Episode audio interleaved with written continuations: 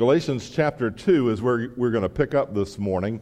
And uh, I want to talk to you this morning about uh, what it means uh, to be justified in Christ, what it means to uh, trust Christ alone for salvation.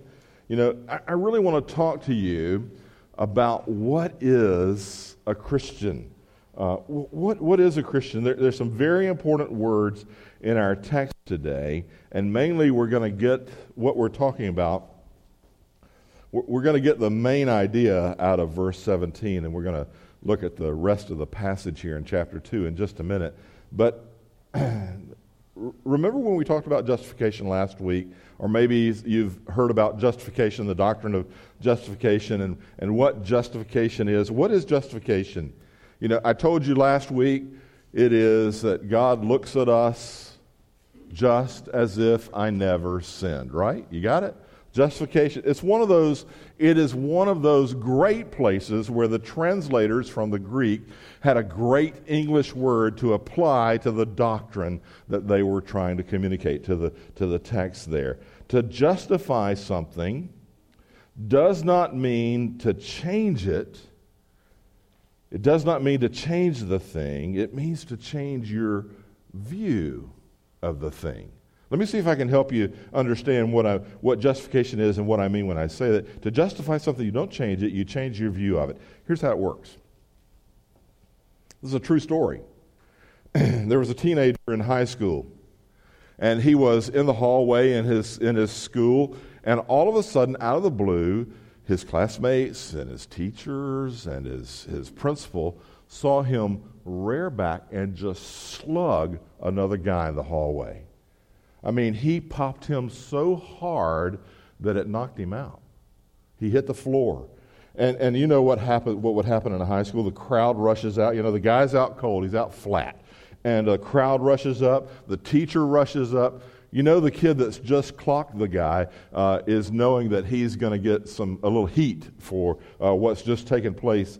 Um, and uh, so the principal runs up, and the principal actually saw the event. He rushes up and he grabs the kid and he pulls him toward himself and he says, You're out of here. You're gone. You are expelled. Uh, we are not going to have any part of this. What does the kid say? The kid looks at the principal and he says, Would you please look in his pocket? And so the principal bends down and, and he looks in the pocket of the kid that he had just clocked and there was a gun. There was a gun in the kid's pocket, and the knocked out kid's hand was on the gun. You see, that's a picture of what justification is like. Justification doesn't change an event. He didn't change the event. He slugged him. He, he hit him. It was there. It was on the record. It was witnessed. Everybody saw it. He didn't change the behavior. What he did was he changed the view of his behavior. That's what justification does for us. To justify something does not change the behavior, but how it's regarded, how it's treated. We would normally have been 100% with the principal, wouldn't we? We'd have said, You're out.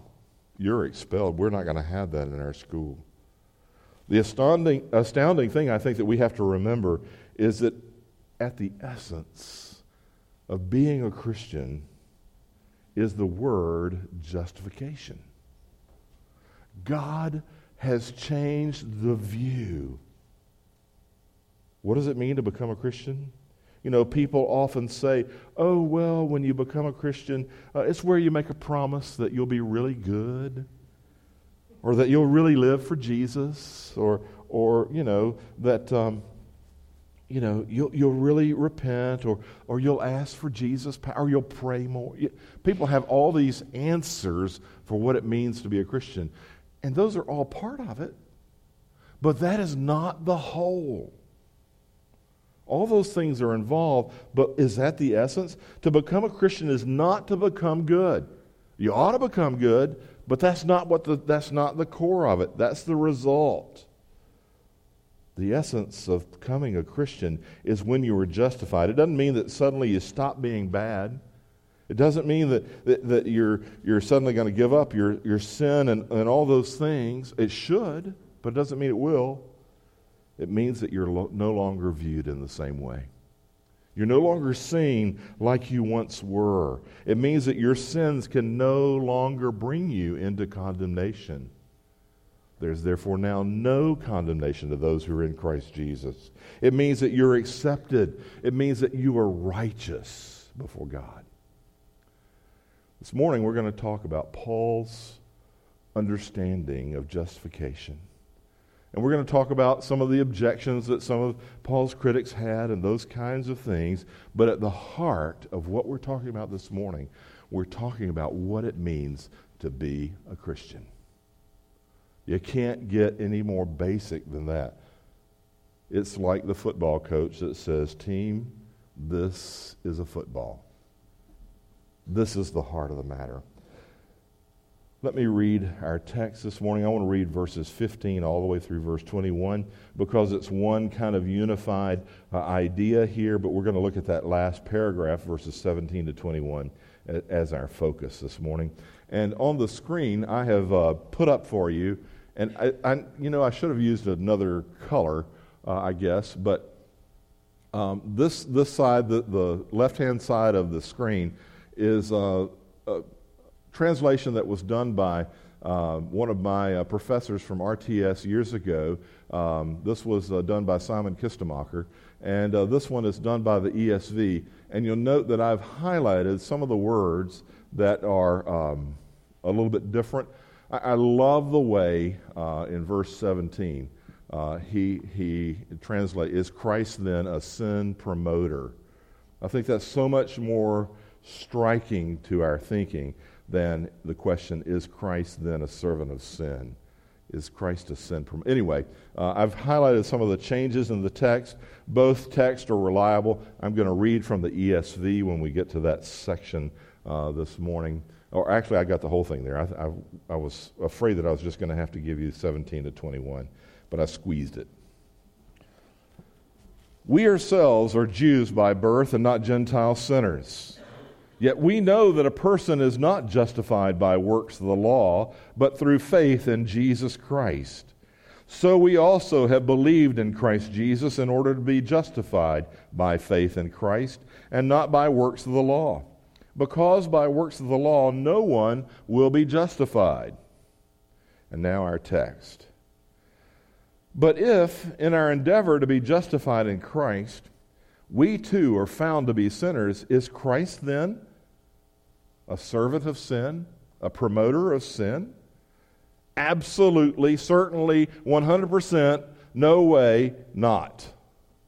Paul uses a strong, strong negative here, mē genoito. It means absolutely not. It has a sense of, of are you kidding me? Not. For if I rebuild what I tore down, I prove myself to be a transgressor. For through the law I died to the law so that I might live to God. I have been crucified with Christ. It is no longer I who live, but Christ who lives in me. And the life I now live in the flesh, I live by faith in the Son of God, who loved me and gave himself for me. I do not nullify the grace of God, for if righteousness were through the law, then Christ died for no purpose. Thus ends the reading of the Word of God. Let us pray. Father, we ask this morning that you would take the inerrant, inspired, holy word of Christ, your word, and that you would amplify it in our hearts. That we would walk away from worship this morning, we would walk away from the preaching of the word today, and that we would understand a little bit better who we are, and that we would understand all the more why you are the one who is worthy of our love, who is worthy of our lives, who is worthy of all of our worship. Oh, Father, use your word. Let your spirit work grace today. I pray in Jesus' name and for his sake. Amen. What we have just read here this morning is Paul's positive example of what it means to live out the truth of the gospel. You may, not, you may not realize that here as you look at this, but Paul himself is giving himself and using himself as a positive example. He, he's saying that my life is, is kind of the paradigm for gospel rooted living.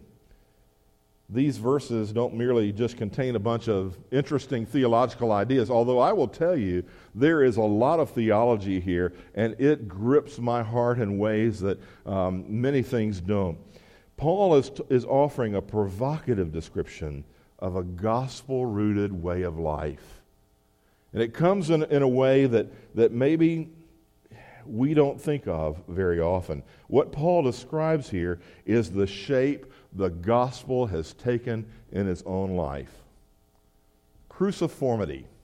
It actually is a word. Cruciformity. It means in the shape of the cross. It means conformed to the image of the cross. That's what life in Christ is all about. Paul describes it here. What does he say? He says, I have been crucified with Christ, 220. The heart of the gospel rooted living is cruciformity, it's conforming to the cross. It's life in Christ is, is all about being crucified with Christ. Now, what does that mean practically? What does that mean for us as, as believers? As, as you read through the book of Galatians and, and as you read it as a whole, which is something that I would suggest that you do um, maybe once a week as part of your devotional life, because David and I are preaching through Galatians, read through it once a week and just see what it, what it has to say. As you read through it, you will discover something. The book of Galatians is literally littered with references to the cross. Some of the references are, are, overtly referencing the cross. Some of them are talking about our redemption, about the idea of the cross. I've listed a few of those, pla- or most of those places for you there. Galatians is full of the cross. So, so what I'm trying to tell you is, is that cruciformity, that the cross of Jesus Christ and living in conformity to the cross is the, for lack of a better word, it is the the Christological center of gravity for the book of Galatians. it, it is the thing that, that keeps Galatians afloat and keeps everything centered in the right direction. Christ stands forth in this book as the one who is crucified. It is his death who, who is the example par excellence of, of what it means to, to suffer persecution. It, it is the example of the substitutionary atonement, that, not just the example, it is the substitutionary atonement that has been made for our sin. And that, in turn, shapes Paul's view of suffering, shapes Paul's view of what it means to live as a Christian in conformity to the cross. Cruciformity. Not a word you use a whole lot in your day to day vocabulary, right? But it's a word that I want you to, to kind of etch into your thinking. I want, you to, I want you to think about how your life represents the cross to the world. How, how your life is, is conformed to the cross of Jesus, just like Paul did. You know, Paul, by understanding that his life was conformed to the image of the cross and the image of Christ, was willing to take gospel risk that he wouldn't norm, that the normal human being wouldn't have done, right? Think about Paul's life and ministry as a whole. Because he knew what Jesus had done on the cross, he was willing to go. He was willing to take he was willing to be beaten. He was willing to die for Jesus' sake. He was willing to give testimony wherever he was about the grace of God that had worked in his life. In your life, if your life is truly rooted in the gospel, then cruciformity ought to be the shape of your life too, and mine. I fear that mine doesn't, doesn't reflect the shape of the cross as it should. But if the gospel has taken root, God won't let you continue with the pattern of this world. He steadily transforms us. He slowly and steadily makes us more like His Son so that we increasingly look like Him. it means your life will look more and more like crucifixion. More and more like sacrificially giving yourself for the sake of others. Cruciformity is the form, cruciformity to the cross of Christ. Hey, that's not what the evangelist would tell you, is it? God loves you and has a wonderful plan for your life, and all is going to be peaches and cream, and it's all going to be beautiful. And Christ is calling you to conform your life to the cross, to follow the example that He has laid down. I think we need to be careful, that we need to keep the balance. Oh, absolutely, God loves you, and God does have a wonderful plan for your life, but that plan means being more like Jesus and being more like Jesus means taking on the form of the cross in our lives day after day after day. There's hardly a more important thing to think about, I don't believe, than the cross of Jesus Christ. I think Paul, as he's writing to the Galatian church and, and as he's writing to those who, who are, are objecting to his gospel, who are the Judaizers, those, those people who, the, you know who the Judaizers are, right?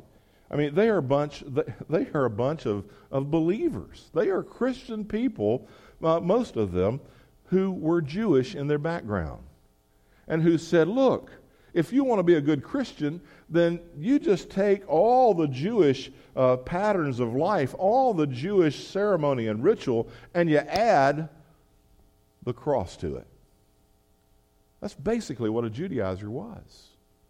They said, if you want to be a good Christian, You'll continue to practice circumcision. You'll continue to practice the, the, the rites of, of uh, Judaism, and you'll add your faith to that. And Paul says, no, no. We are not made right before God by the things that we do. We're made right by God, to God, before God by the things that Christ has done for us. The Judaizers were well intended they were Jewish Christians who wanted to add the gospel to their Judaism.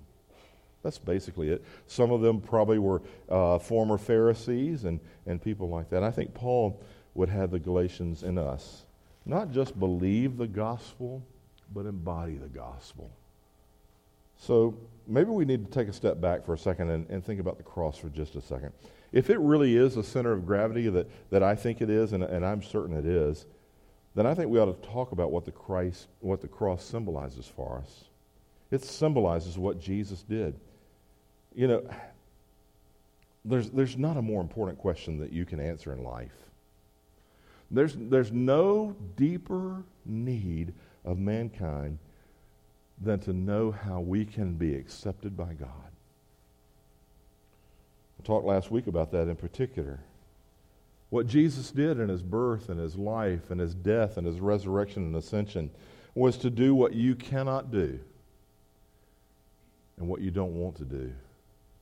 What Jesus did was he lived a perfect life. He never sinned. He never disobeyed. His thoughts were always pure and right.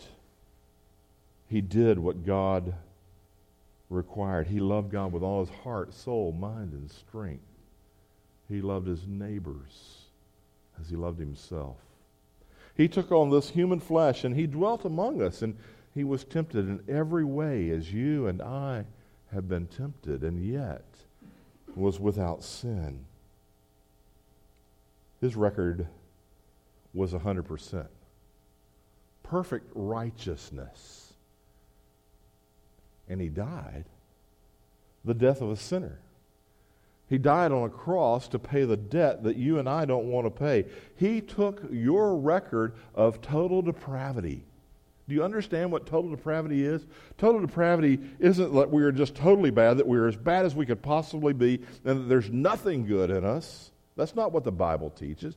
The Bible teaches that we are created in God's image and that we are created good, but that we are fallen and that sin has tainted, has touched every area of our lives. I don't know if you were here, it's been maybe 10 years ago now. Uh, we had a missions conference uh, about 10 years ago, And I had asked Jean LaRue, a friend of mine, to come and to preach for us for that uh, missions conference. And John LaRue uh, was working, he was doing a church plant uh, down on the Mississippi Gulf Coast. And uh, he had been there when Hugo had blown through. Harley and Sharon went with us. Some others went with us to work on a missions trip down there with Jean. But anyway, he, uh, as he was preaching, he gave, a, he gave the most beautiful illustration of what sin is. And it was the illustration of a chicken truck. You see what had happened. I'm not going to give you the whole illustration. Maybe you'll remember this if you were here.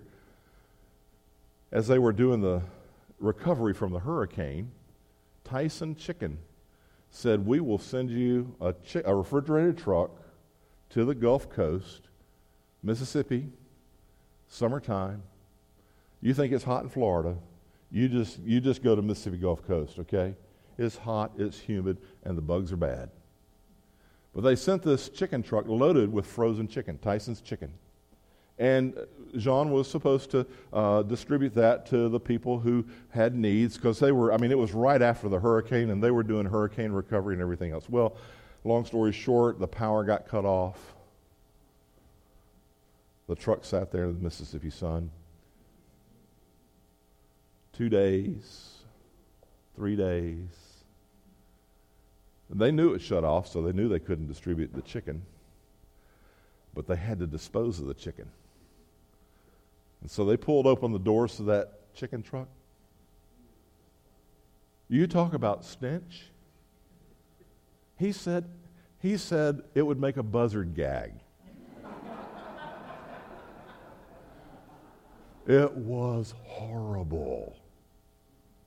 He used that illustration to talk about the way our sin smells before our righteous, holy, heavenly Father. You know, we think that our sin may smell like the bottom of our trash can. Oh, no, no. It's worse than a chicken truck. Our sin is a stench. It smells of death and rot and decay before holy God. And Jesus took your stink on himself on the cross. He bore your sin. He transferred your record of unrighteousness to himself. He was tainted, rotten chicken for you. And he gave you his holy, perfect life. He transferred one life for the other. The doctrine that I'm talking about here, the transfer of righteousness to an unrighteous person and unrighteousness to a righteous person is called the doctrine of imputation. Jesus Christ imputed to us his perfect record of righteousness on the cross. He died as a sinner when he, we should have died, not him. He took your place. He bore God's wrath for you. That's what the cross is all about. And that's what conforming to the cross ought to begin to look like in your life. Jesus took your stink. He bore God's wrath. And not only did he bear your wrath for your sins today and for your sins past, but get this. Paul would tell us that Jesus bore your sins for sins future. You're already covered. Judaizers didn't like that too much. Didn't make them happy. Jesus bore our sin. God accepts us on the basis of Jesus' righteousness. How, how, can, how can righteous God accept an unrighteous individual like me? The answer is in Galatians 2.16. By works of the law, no one is justified. The cross is symbolic of what Jesus did to transfer that when we put our faith in Christ, God treats us as if we are as righteous as Jesus is. you don't earn it. Couldn't do it. You don't merit it in any way. Justification is the judicial act in which God pardons sinners. He considers us righteous because of the righteousness of Christ. when he justifies a sinner, God declares that as far as he is concerned, the sinner is as righteous as his own son. Martin Luther talked about imputed righteousness this way. I've got a quote for you. Because you believe in me, God says, and your faith takes hold of Christ, whom I have given to you as a justifier and Savior, therefore be righteous. Thus, God accepts you or reputes you are righteous solely on account of Christ in whom you believe. Calvin put it this way It is entirely by the intervention of Christ's righteousness that we obtain justification before God.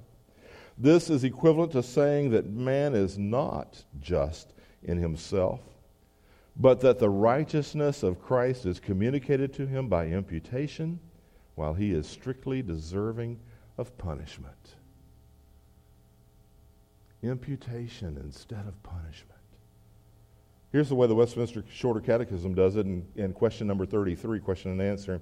It says, Justification is an act of God's free grace wherein he pardons all our sins, accepts us as righteous in his sight, only for the righteousness of Christ imputed to us and received by faith alone. I especially like the way the Heidelberg Catechism gives it to us. It's a little fuller uh, explanation. The Heidelberg Catechism asks the question, how, are thou, how art thou righteous before God? How are you righteous before God? The answer only by a true faith in Jesus Christ, so that though my conscience accuse me that I have grossly transgressed all the commands of God and kept none of them, and am still inclined to all evil, notwithstanding, God, without any merit of mine, but only of mere grace, grants and imputes to me the perfect satisfaction righteousness, and holiness of Christ, even so, as if I never had had or committed any sin, yea, as if I had fully accomplished all that obedience which Christ hath accomplished for me, inasmuch as I embrace such benefit with a believing heart. Here's the given. We, though we're justified in Christ, in ourselves, we're still sinners. You see that? In the sight of God, we're justified. God's view of us has changed. But we're still sinners. God sees us and He sees us as perfect and accepted, but we're still sinners. What's a Christian? you know, every other religion, every other philosophy, every other worldview would say that, that either you're a sinner and you're um, trying to be righteous, or you're righteous and you're used to be a sinner. Maybe you're 30%, 70%, maybe you're 50 50, you know, whatever the other religions say. Every other religion says that basically uh, you're a moral failure or you're honored and loved by God. Depends on uh, whose philosophy you call. What is a Christian? Here's what Christianity teaches Here's the truth of the scriptures for you. The, the scriptures clearly teach that a Christian is an honored failure. That, that the Christian is a righteous sinner. That the Christian is a justified sinner. While we're justified in Christ, we're still sinners. Actually, there's a place where, where Paul says it even more starkly, and Jonathan Edwards preached a, a sermon on uh, this passage in uh, April of uh, 1735, I think it was. It's Romans chapter 4, verse 5. In Romans 4 5, he, he preached this passage, Edwards preached this passage, and you know what happened? A third of the town in which Edwards lived was converted. It started a revival. What was the verse? Paul says, Now to him who does not work, but trust in him who justifies the ungodly, to him it is credited as righteousness. Do you see it? It, it doesn't say if you clean yourself up. It doesn't say if, if you kind of work your heart into a certain state, God's going to justify you. No, to the one who stops trying to work and trusts in the one, that's God, who justifies the ungodly. When you become a Christian, you're justified. Yet you're still ungodly. You're a righteous sinner. You're an honored failure. Luther again. I, have been reading Luther's commentary on Galatians, and it's just been good. And um, Luther uses, he's the one who came up with this Latin phrase that's on the uh, front of the bulletin cover this morning. It, simul ju, uh, justus et peccator. Fancy Latin word to say simultaneously just and a sinner. That's what a Christian is simultaneously just and a sinner. If you understand that, then you can spend the rest of your life seeing and, and realizing and, and, and trying to understand that, that you are utterly different from every other religious or irreligious person in the world. To understand that is what it means to live in cruciformity. I want you to think about that this week. It's a legal declaration and it's a participatory metaphor at the same time. It's who you are and how you live in Christ. Conform to the cross.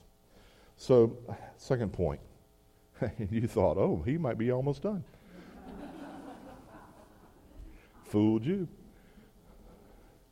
The argument about, and I don't have much to go, the argument of Paul's critics uh, about justification by faith alone. We've pretty much covered the waterfront on justification, uh, I think, this morning. Um, here's, where, here's the way the, the Judaizers, the Pharisees who, who had come to Christ, but who, who wanted to add uh, the Jewish customs to, to, to Christianity, to a syncretistic kind of religion. Here's their argument. They, they would say things like this. They would say, your doctrine of justification through faith in Christ only, uh, apart from the works of the law, is a highly dangerous doctrine. Paul, don't you realize what it is you're suggesting here? It fatally weakens a man's sense of moral responsibility. I mean, don't we have to live by the commandments still? Paul would say yes.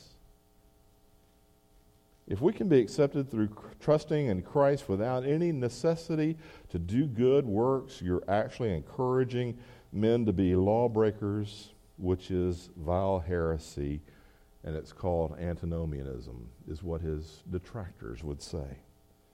It sounded like the doctrine of justification is like irresponsible. It's almost like um, uh, the, the Christians had won a spiritual lottery and they got off scot free. They could do whatever they wanted. You know, they hit the jackpot. People still argue that way today. They say things like, if God justifies bad people, what's the point of being good? Why don't we do as we like and live as we please, right? I don't have to obey Christ. I don't have to live by the Bible. I don't have to follow the commands or that kind of thing. I don't have to live that way. Paul's first response is like, I don't want to say it, but he really means, my wife's saying no, so I'm going to. Hell no. Okay? That's what Paul really means. God forbid, by no means, certainly not. He specifically denies the added allegation that he was guilty of making Christ the agent or the author of man's sin. Uh, on the contrary, he says, I make myself a transgressor. Uh, in, in verse 18, in other words, if after my justification I'm still a sinner, it is my fault. It's not Christ's fault. I have only myself to blame. No one can blame Christ. And then he continues to refute. Okay, uh, he, he, he, he, they charge him that justification by faith encourages uh, continuance in sin. He says it's ridiculous. Uh, they've grossly misunderstood the, ju- the doctrine of justification, that justification is not a legal fiction. Okay? A legal fiction is, is you know, where, where um, someone gets off because they're declared something, but they don't have to change anything. Um, man's status has changed, but his character is left untouched. Paul says, no. There's an amazing change that comes over someone who is justified by Christ. Oh, we're still saved and secure and, and born again and, and justified before God, but we're still sinners. But it changes the way we live. Twice in verse 19 and 20, he speaks about our dying and rising again to life, doesn't he? Look at what he says. Both, place, both things take place through union with Christ. It's Christ's death and resurrection that we share in. Look at verse 19. For I, through the law, died to the law. In other words, the law's demand of death was satisfied in the death of Jesus. And he goes on, he says, that I might live to God. I died to the law, I live to God.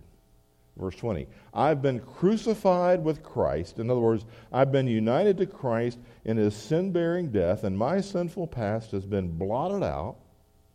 It is no longer I who live, but Christ who lives in me. And the life I now live in the flesh, I live by faith in the Son of God who loved me and gave himself for me.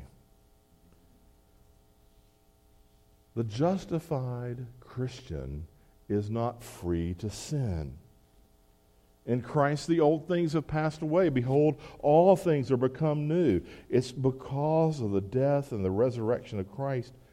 They're not only historical events. He does, he did give himself up then, and, and he now lives. But it's through our faith union with him as his people that we share in his crucifixion and his resurrection. I have been crucified, now I live. Once we've been united with Christ, our old life is over, it's finished. It's ridiculous to suggest that we would ever go back to it. We've risen to a new life, to life in Christ, to cruciformity. Christ gave himself for me. Christ lives in me. That's who a Christian is. No Christian who's grasped those truths would ever seriously contemplate re- reverting back to the old life. So let me summarize. Let me, let me just draw it all to a close because I know I've spoken a lot of words here this morning. In summary, I think there are four basic truths out of this text that I want you to get. And I've enumerated them on the screen. The first one is this man's greatest need is justification. Our greatest need is to be accepted by God. In comparison with that, all other human needs pale in significance. We need to be right with God. How can we be reconciled with God so that we spend time in eternity in His favor and His service? It's Through the cross. Second, justification is not by works of the law, but it is only by faith in Christ. We are changed by faith, faith in Christ.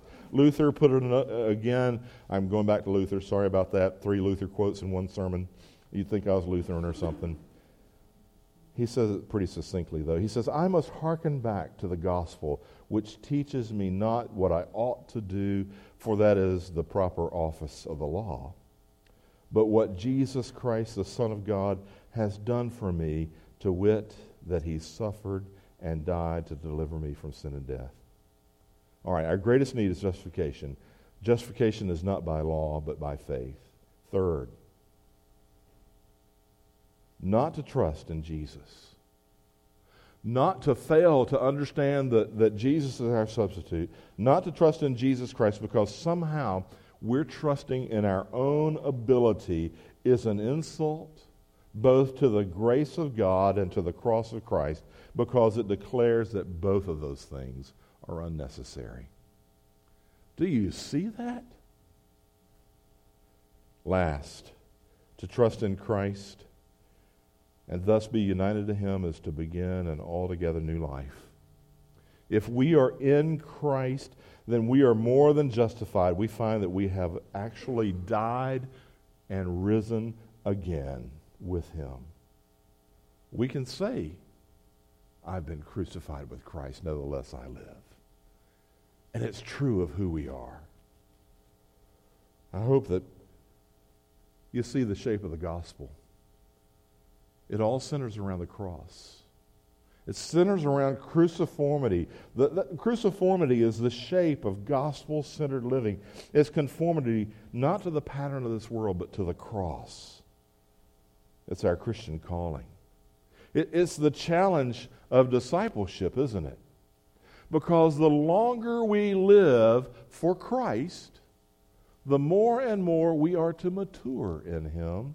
And the way we mature in Him is by taking on the shape of the cross in our day to day living. You know, it's a challenge not to be enslaved to the self protective ways of our world and to walk in step with the truth of the gospel. But remember Jesus' words in Luke? He said, If anyone would come after me, let him deny himself and take up his cross daily and follow me. You know, if we want others to see Jesus Christ, then we need to consider what kind of radical, gospel oriented sacrifice we make for the good of others around us. So they see the cross of Christ being fleshed out in your life. Oh, may we, may we all live a more gospel rooted life than we do. My prayer for myself is that I would. My prayer for you is that you would take on a cruciform life to the glory of God.